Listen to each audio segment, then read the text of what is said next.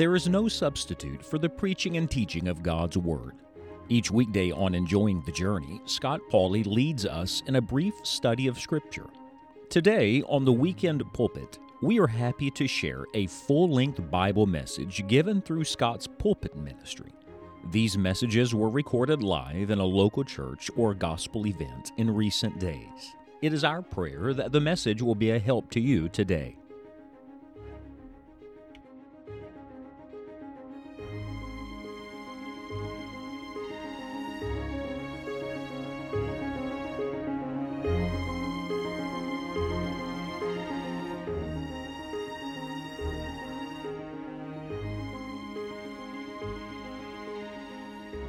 Together, shall we, to the little book of Titus in the New Testament. We began this Lord's Day in the opening verses of Titus 1, learning how to get ready for what God has to say. And then we zeroed in on this great truth that Crete needs Christ.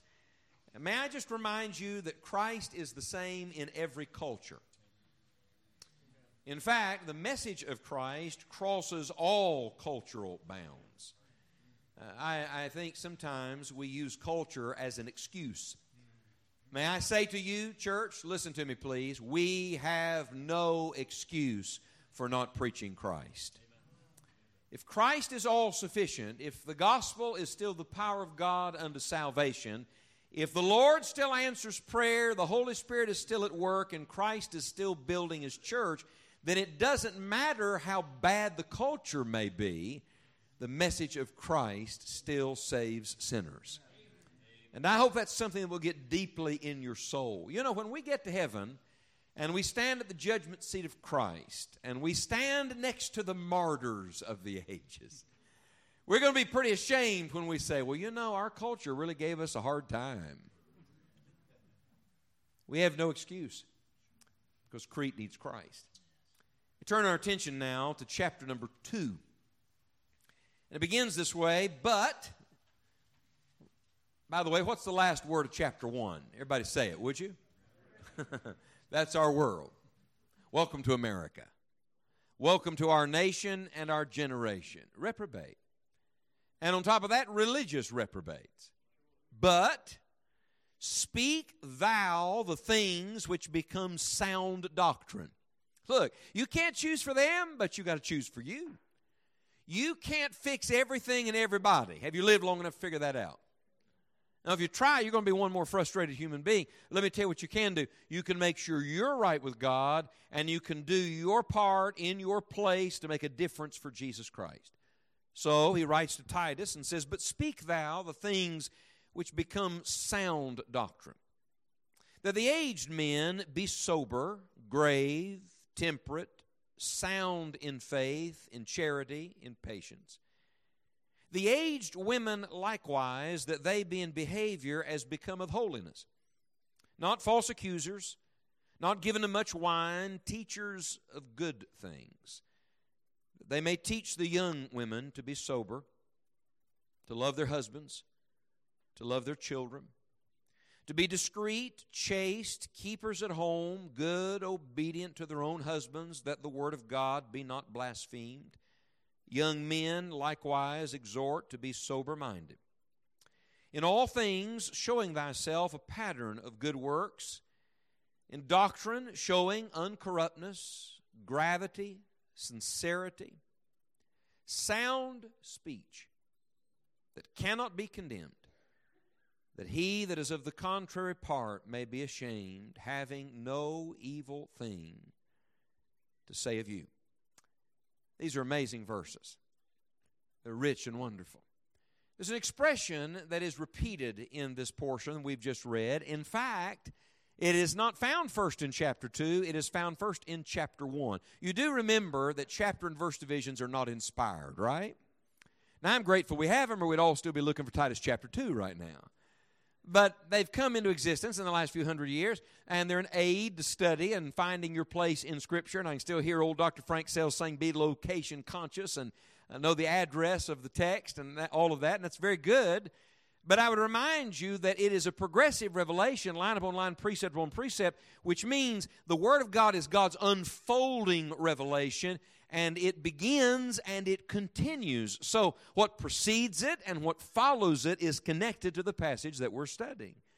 With that in mind, go back to chapter 1 just a moment. Let me show you something really interesting. Look at verse number 9. When I stop, I want you to say the next word nice and loud. So get ready, all right? You got it? Titus chapter 1, verse number 9. Ready? Here we go. Holding fast the faithful word as he hath been taught, that he may be able by sound doctrine both to exhort and to convince the gainsayers. Would you take a pen out? Everybody get a pen in hand. And I want you to mark in Titus chapter 1, verse number 9, sound doctrine.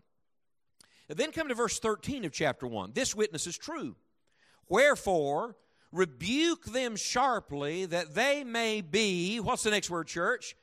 Sound in the faith. So in verse 9, sound doctrine. In verse 13, sound in the faith. Now come back to chapter 2, verse 1. But speak thou the things which become what?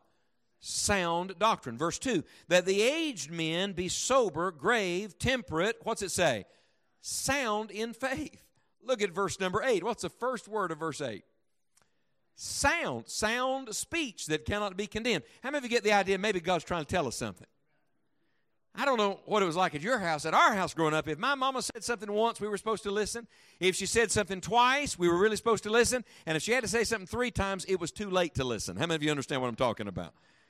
Look, when God repeats himself, it is never because he forgot he said it the first time. No, no. When God repeats himself, it is always because there's something there he doesn't want us to forget that he said. So mark it in your Bible. Chapter 1, sound doctrine, sound in faith. Chapter 2, sound doctrine, sound in faith. And one more time for good measure, a fifth time, sound speech. Now, the word sound is a fascinating word. I hate to tell you this, but we're going to the doctor's office tonight. How many of you like to go to the doctor's office? Yeah, God bless both of you. That's good. Are there any doctors among us? I'm just curious. Any medical doctors here? Any medical doctors? Is there? Somebody's pointing. Yes, well, I was going to pick on them, but I'll leave it alone, all right? I don't really like to go to the doctor. There are certain doctors I like better than others. I do like Christian doctors, so God bless you, my brother. I remember years ago going to the eye doctor. I hate going to the eye doctor. I really do. You know, Pastor, they get right in your face. You know what I'm talking about. They get right up to you. I mean, they're breathing on you. I don't like that. It's, too, it's in my zone, you know. And uh, I was having my annual eye exam. You know, old people wear glasses, and so I was getting my exam, and and uh, the guy got there, and he's you know making you look at the little red house. How many of you have ever looked at the little red house? Yes.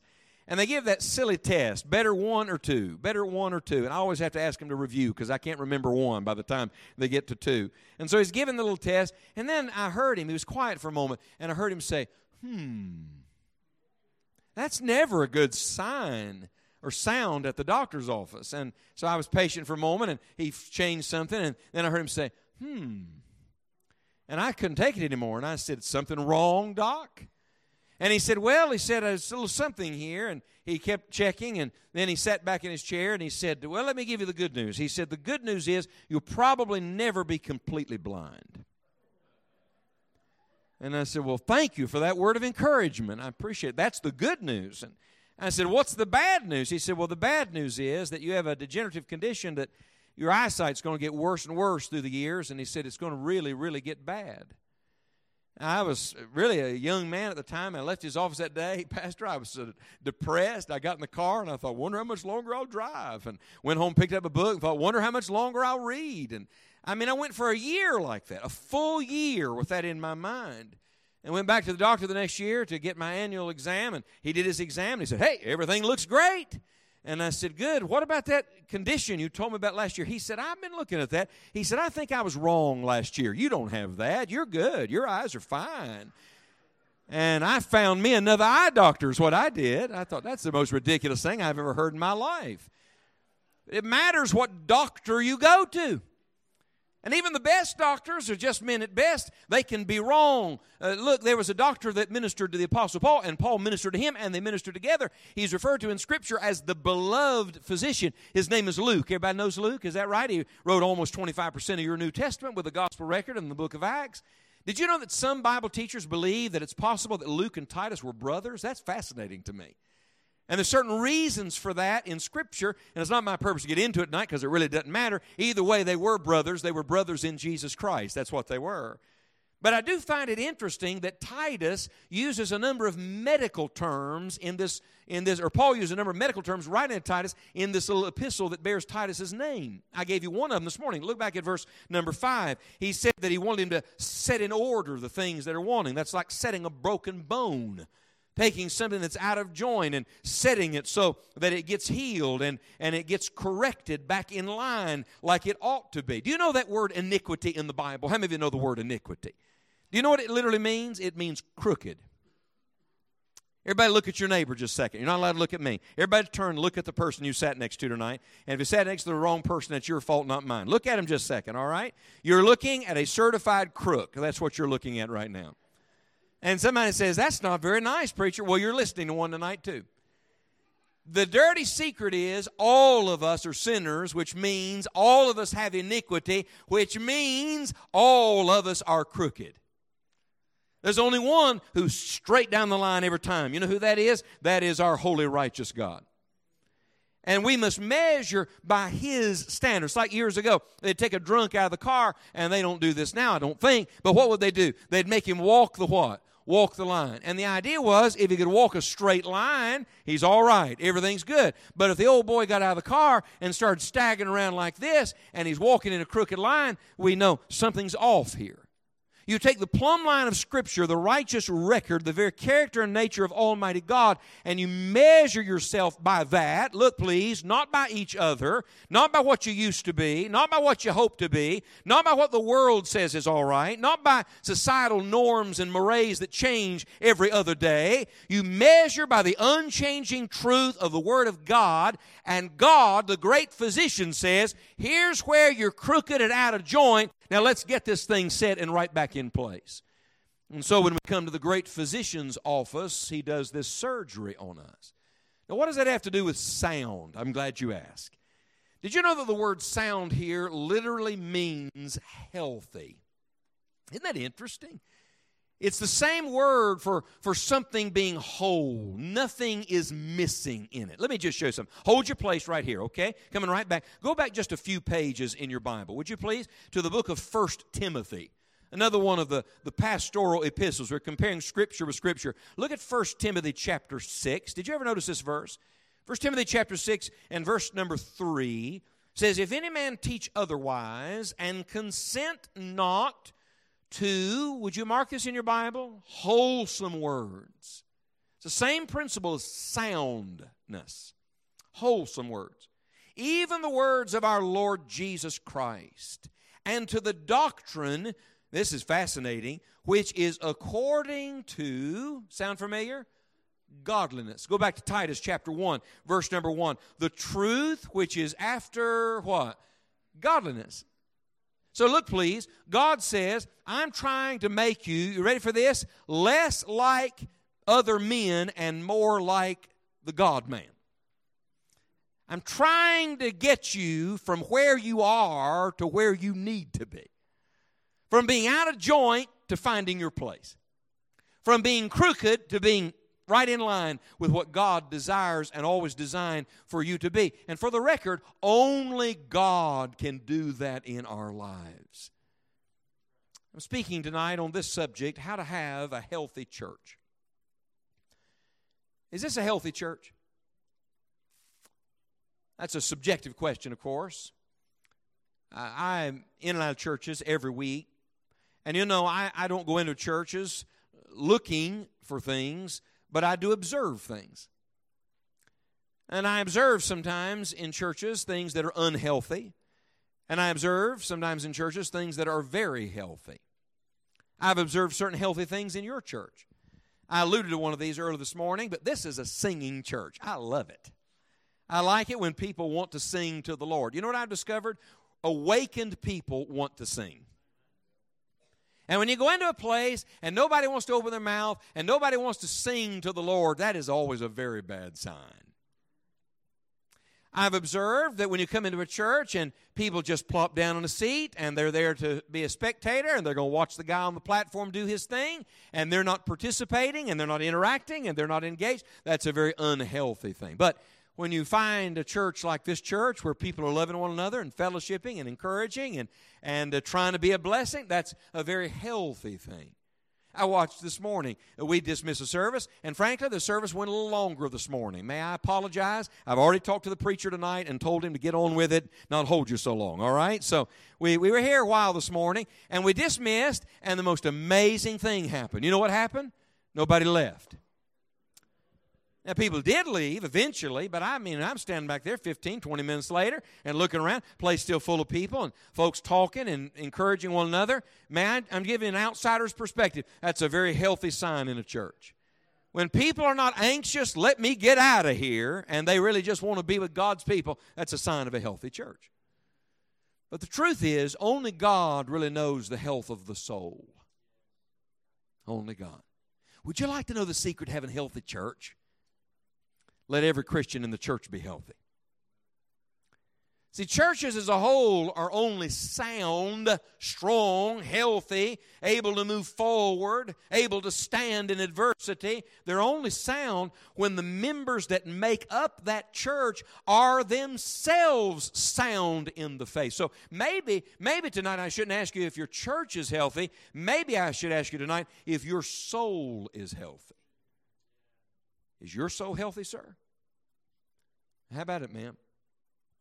Hey, young person, is your soul really healthy? Because only God really knows that. Let me show you another verse. We're coming back, to Titus, I promise. Go to the end of the New Testament with me for just a minute. Go to the little book of Third John. It's a book we don't go to very often, but there's a fascinating expression in Third John when John is writing to a man named Gaius that he, he loved deeply, a, a fellow brother in Christ. And look what he prays for him in 3 John, verse 2. I've always thought this was interesting. He said, Beloved, I wish above all things that thou mayest prosper and be in health. Stop and look at me just a minute. How many of you think it'd be nice if all of us prospered and were in health? Yes? Now, so we're dealing with the material and the physical. So we're dealing with money in the bank and your needs met and your body is healthy. And all God's people said, Amen to that. Yes, Lord. But did you ever notice the last part of his prayer? Even as, oh, this is beautiful, thy soul prospereth. Let me ask you a question. What if God made your bank account equivalent to the riches of your soul right now? What if, would you want anybody to pray this for you? What if we prayed tonight that the health of your body was exactly commensurate to the healthiness of your soul? Somebody said, Don't pray that for me because I want better health than that. Isn't it funny? We give more attention to money than we do our spirit, and more attention to our physical health than we do the health of our soul. Now, this is deeply convicting to me. I don't know anything about Gaius. I don't know whether he was a healthy man or a sick man. I don't know whether he was a rich man or a poor man, but I know one thing about him. His soul was healthy and his soul prospered. And, brother, sister, that's what I want from my life. How about you? So, how does it happen? Well, let's go back to the book of Titus and walk through these verses again. And let me give you some truths to write down tonight. You know, you can get so disturbed and distracted by the sin sickness around you, you miss the cancer of your own heart. I think one of the things that has happened to us in our age, and we are living in reprobate times, we are living in an age of anarchy, and we are living in days that are deeply disturbing. But one of the temptations at times like that is you can get so fixated on their sin, you miss your sin. Anybody else found that it's much easier to spot somebody else's sin than your own? Look, brother, I can spot your sin at 100 yards and describe it to you but I'm blinded so often to the sin of my own soul, you see.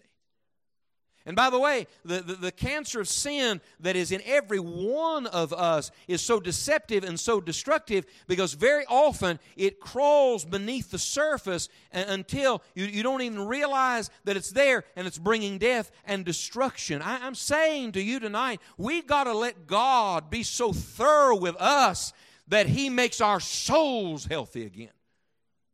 All right, here's the first principle. Notice, please, the people in a healthy church. This is interesting to me. Look at chapter 2, and in verse number 2, I'd like you to mark the aged men. the aged men. This has got potential, doesn't it? What does that mean? When Paul referred to himself as the aged Paul, we believe he was about 60 years of age. So I, I don't know. I'm 47 almost 47. Your pastor and I about the same age. And so we were talking about age today. It, it really is a relative thing. You know, my kids think I'm old, and the old people think I'm a young whippersnapper. It's, it's a strange place to be, caught between generations, you know. But the fact remains that there are stages in life. And there is such a thing as age, and that's not a bad thing. That's a glorious thing. God's let you live to this moment, and God's done some things in you. And then come down to verse number three and mark the aged women. So you got the aged men and you got the aged women. Then come down to verse four and mark the young women. Hmm. And then come to verse number six and mark young men. How many of you think everybody gets in on this? Oh, I love this. See, in chapter one, we talked about the pastor. And you know, it's funny to me, but in churches, people want to talk about the pastor. But please don't miss this. It may begin with leadership, but it doesn't stop there, friends. No, no. You need a faithful bishop in this church, and thank God you've got one, and you should pray for him and encourage him.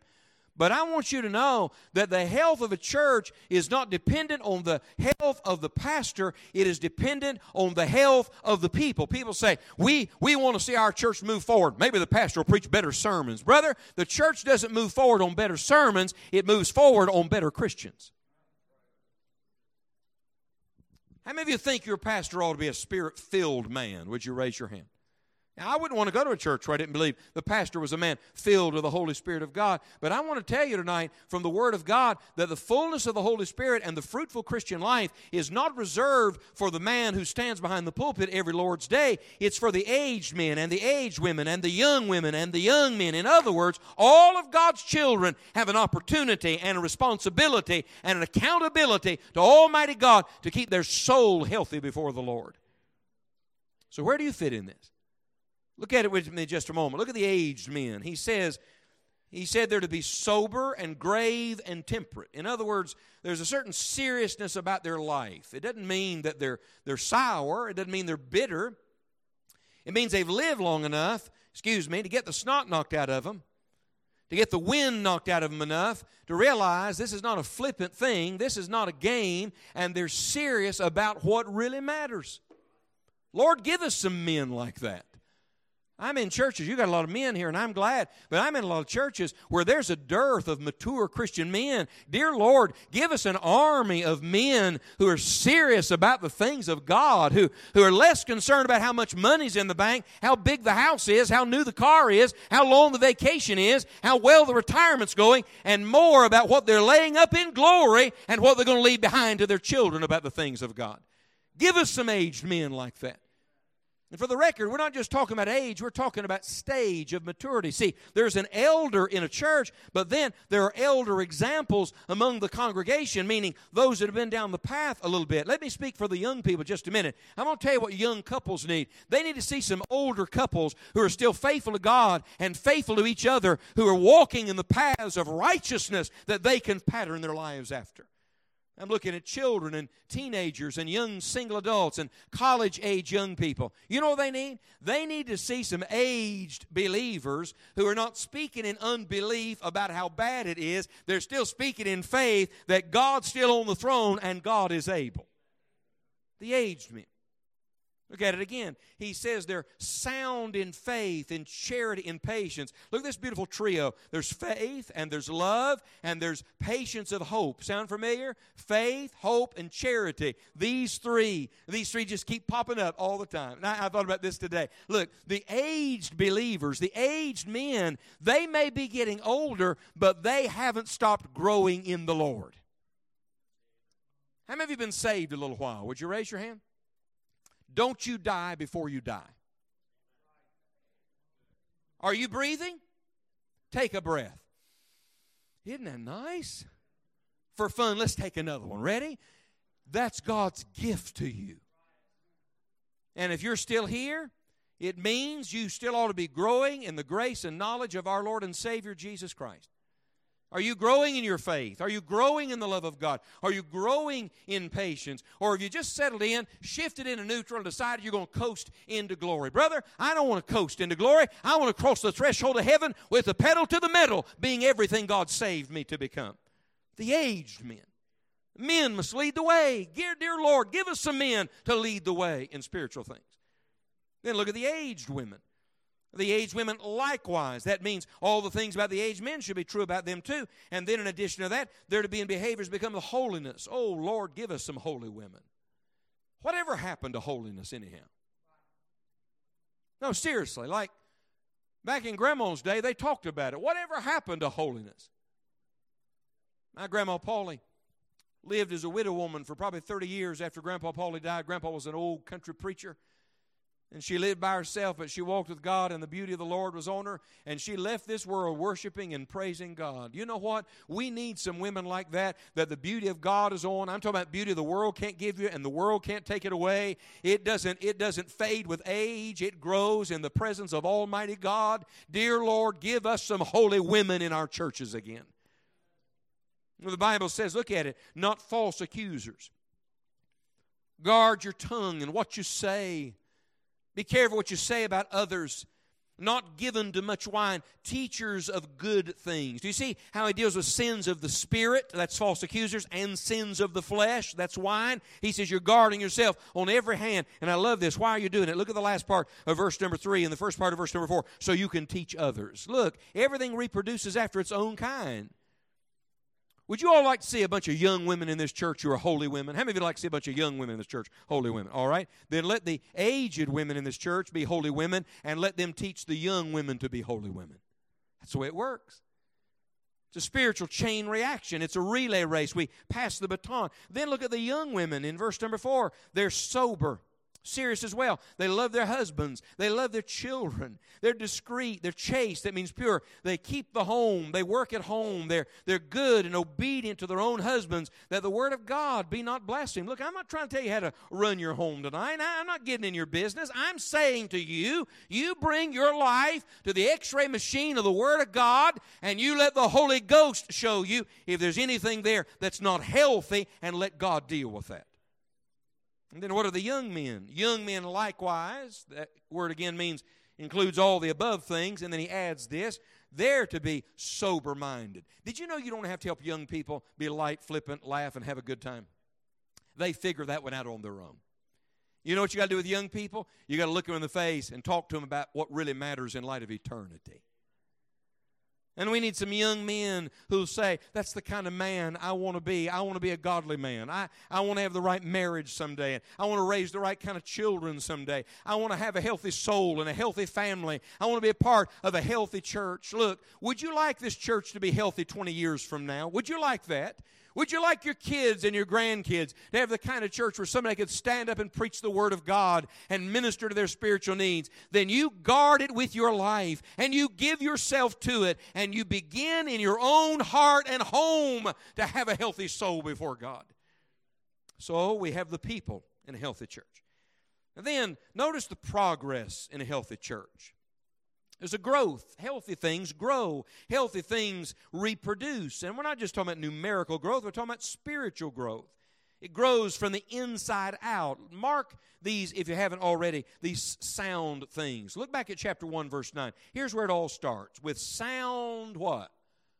What's the first one? Chapter 1, verse 9. Sound what? Sound doctrine. Number one, here's, here's the progress of a healthy church. Number one, it begins with sound doctrine sound doctrine. Doctrine is our beliefs and teachings.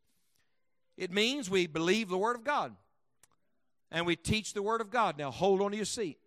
It is not enough for the pastor to know doctrine and teach doctrine. It is for every one of God's children to know what they believe and why they believe what they believe. And that only happens when you get in the Word and the Word gets in you.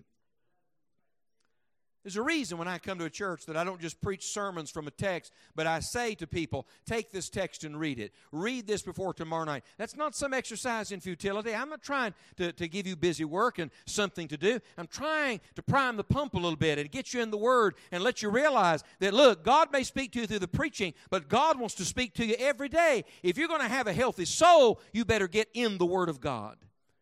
There's something purifying about the work of Holy Scripture in every one of us. By the way, he repeats it. Look at chapter 2, verse 1 the things which become sound doctrine. So we begin with healthy teachings to study the truth and to know the Word of God. One mark of real revival is that people fall in love with their Bible all over again. When was the last time you read through Scripture? When was the last time you read through any portion of Scripture? When was the last time you did more than read? When was the last time you meditated in the Word? When was the last time you lived in a passage and it lived in you? When, when was the last time you got excited about God showing you something from the pages of Holy Scripture? Oh, the times in my life that I know spiritually I have been unhealthy have been seasons where I have neglected my private devotions and personal walk with God and His Word. And the seasons where I have known the strength and health and help of the Holy Spirit have been seasons when I was giving attention to the Word of God. If you want to get your life back where it needs to be and set in order the things that are wanting and have a soundness of spirit, then, my brother, begin with sound doctrine. There's a second expression. It's found in verse 13, and this is sound in the faith. If doctrine is healthy teaching, then sound in faith is healthy living. In other words, it means not just that you hold to something. The faith is not to be held, the faith is to be exercised. It's to be used. In fact, if you come down to verse number two of chapter two, he repeats it, and this time, instead of saying sound in the faith, meaning our body of doctrine, he simply says sound in faith, active believing. Not just that you have beliefs, but you are believing. Do you understand the difference in the two? I mean, a lot of people who say they've trusted Jesus as their Savior, and if you say, Do you believe the Bible? Oh, you better believe I believe the Bible. Good. What are you trusting God for right now? Because faith is never passive, faith must be active. The Bible doesn't say the just go to heaven by faith. The Bible says the just shall what? Live by his faith. So I'd like to ask you, what's God making you trust him for right now? You know, early on in my Christian experience, I had this idea that eventually I'd get over all the humps. Did you ever have that idea? Like I'd make all the big decisions, get all the direction for the future, and work out all the kinks and believe God for all that. And then at some point, I was going to get on this high elevated plateau of Christian experience. You know, super Christian has now arrived. And I wasn't going to have anything to believe God for. I'm going to tell you what I've discovered after all these years. You will never live a day that you don't have to believe God for something. Christian life is a faith life from start to finish, and I'm going to tell you why. Because faith is the means by which God is constantly reminding us that we are not enough, but He is more than enough. Faith is when you learn to lean on Jesus. Are you sound? I'm going to tell you a healthy church. A healthy church is a church believing God for something. I was looking at your facilities here today. This is beautiful. It's a beautiful setting. Can't beat the mountains all around you, can you? Just beautiful. I don't know when this building was constructed. It was well done. It's very nice. But I'm just imagining, I probably should have asked you, but I'm just imagining that back yonder somewhere, when all of this was built, some group of people really had to believe God for something and raise some money and stretch themselves a little bit. Isn't that right? And say, we're going to take that mountain and we're going to cross the next ridge and we're going to do what we can for the Lord. And do you understand? We are living in the benefit and the blessing now and the bounty because of their belief. But watch this. If this church ever gets to the place where it lives on a past generation's faith and doesn't believe God for something now, I want you to know that our kids and our grandkids will be spiritually poor because of it, because they have not seen an evidence of faith in God in our lives. We must be exercising the faith muscle so it doesn't just atrophy and die on us. So, there is sound doctrine, there is sound faith, and then come down, would you please, to the last one in verse number 8 of chapter 2. There is sound speech. We move from healthy teaching to healthy living to healthy speaking. I love the divine order and progression of truth because out of the abundance of the heart, the mouth speaketh. You can't just talk the right way unless you're believing the right way and living the right way. And this is glorious. When you get the word in you and you're living in faith and obedience, guess what's going to come out of your mouth? Life is going to come out of your mouth. Health is going to come out of your mouth. You know why men in a home get abusive and tear their wife down and, and destroy their children's spirit and all that kind of thing? I'm going to tell you why. They don't have sound speech because something's not healthy in their soul. I'm to tell you. I'm to tell you why members get mad at each other, start gossiping and criticizing, talking about each other, saying things they shouldn't say, and suddenly the whole church is in an uproar because somebody, somebody didn't have sound speech because they didn't have a healthy soul. You get your soul healthy, and what comes out of your mouth won't be death, it will be life. It won't tear down, it will build up, it will glorify God and be to the good of other people. This is the progress of a healthy church. And then one more. Let me show you the purpose of a healthy church. Somebody said, The purpose? Well, isn't the purpose to be healthy? No.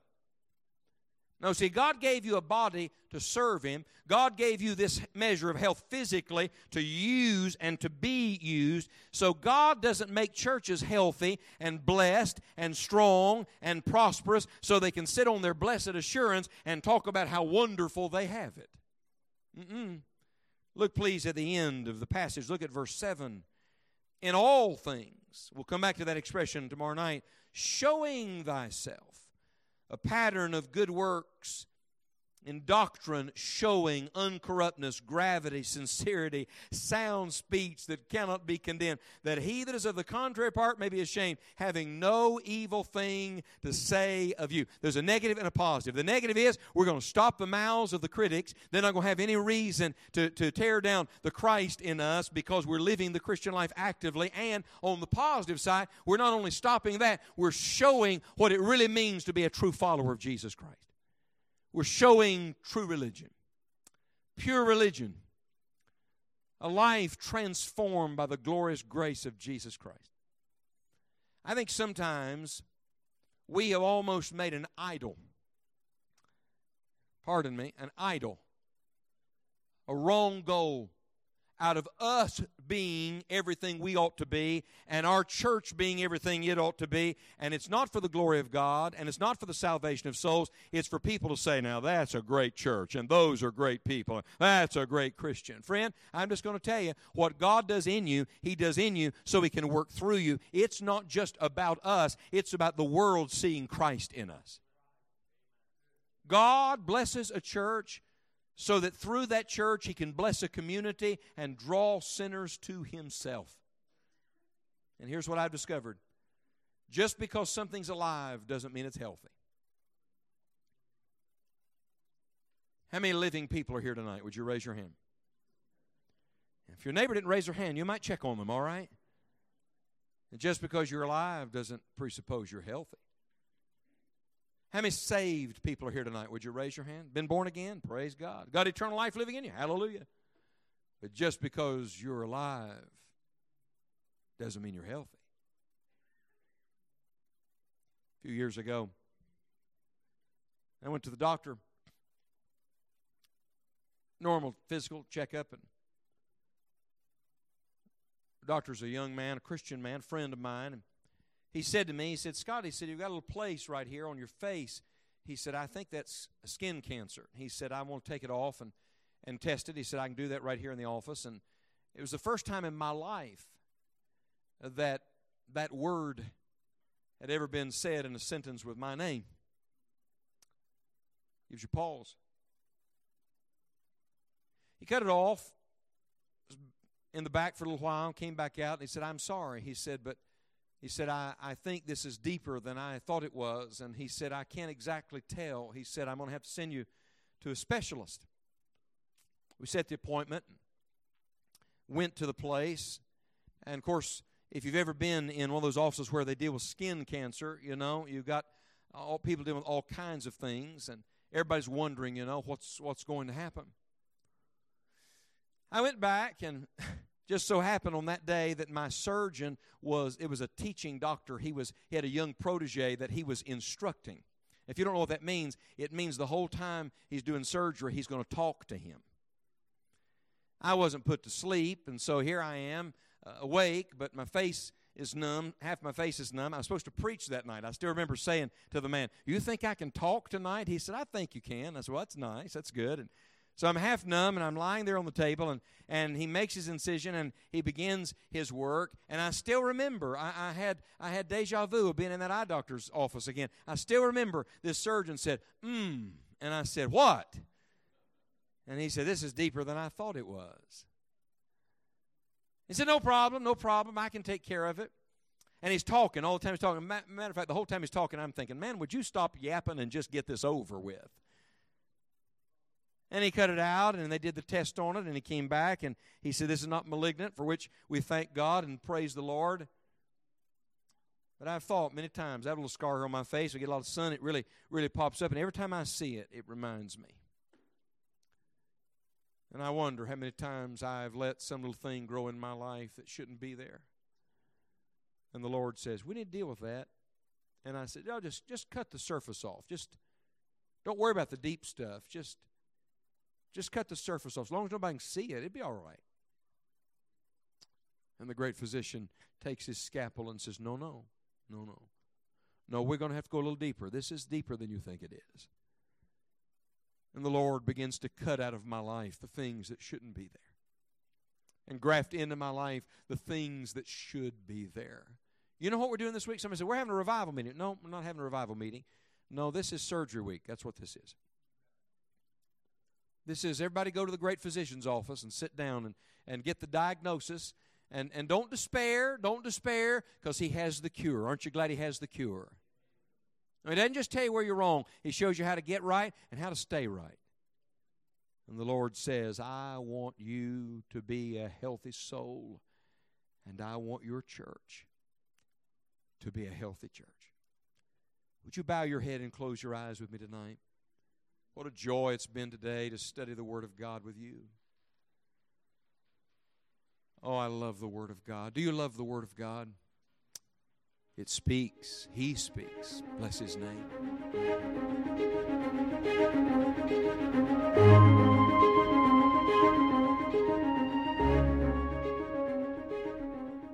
If this Bible message has been used of God in your life, or we can pray for you in some definite way, please contact us at enjoyingthejourney.org. We hope you will share the message with others who may also be encouraged by it. For additional full length Bible messages, please visit Dr. Scott Pauley's YouTube channel. Tomorrow is the Lord's Day, and we want to encourage you to be faithful to attend a Bible preaching church in your area this Sunday. Thank you for listening to The Weekend Pulpit, and don't miss Enjoying the Journey Daily Devotional Podcast each Monday through Friday.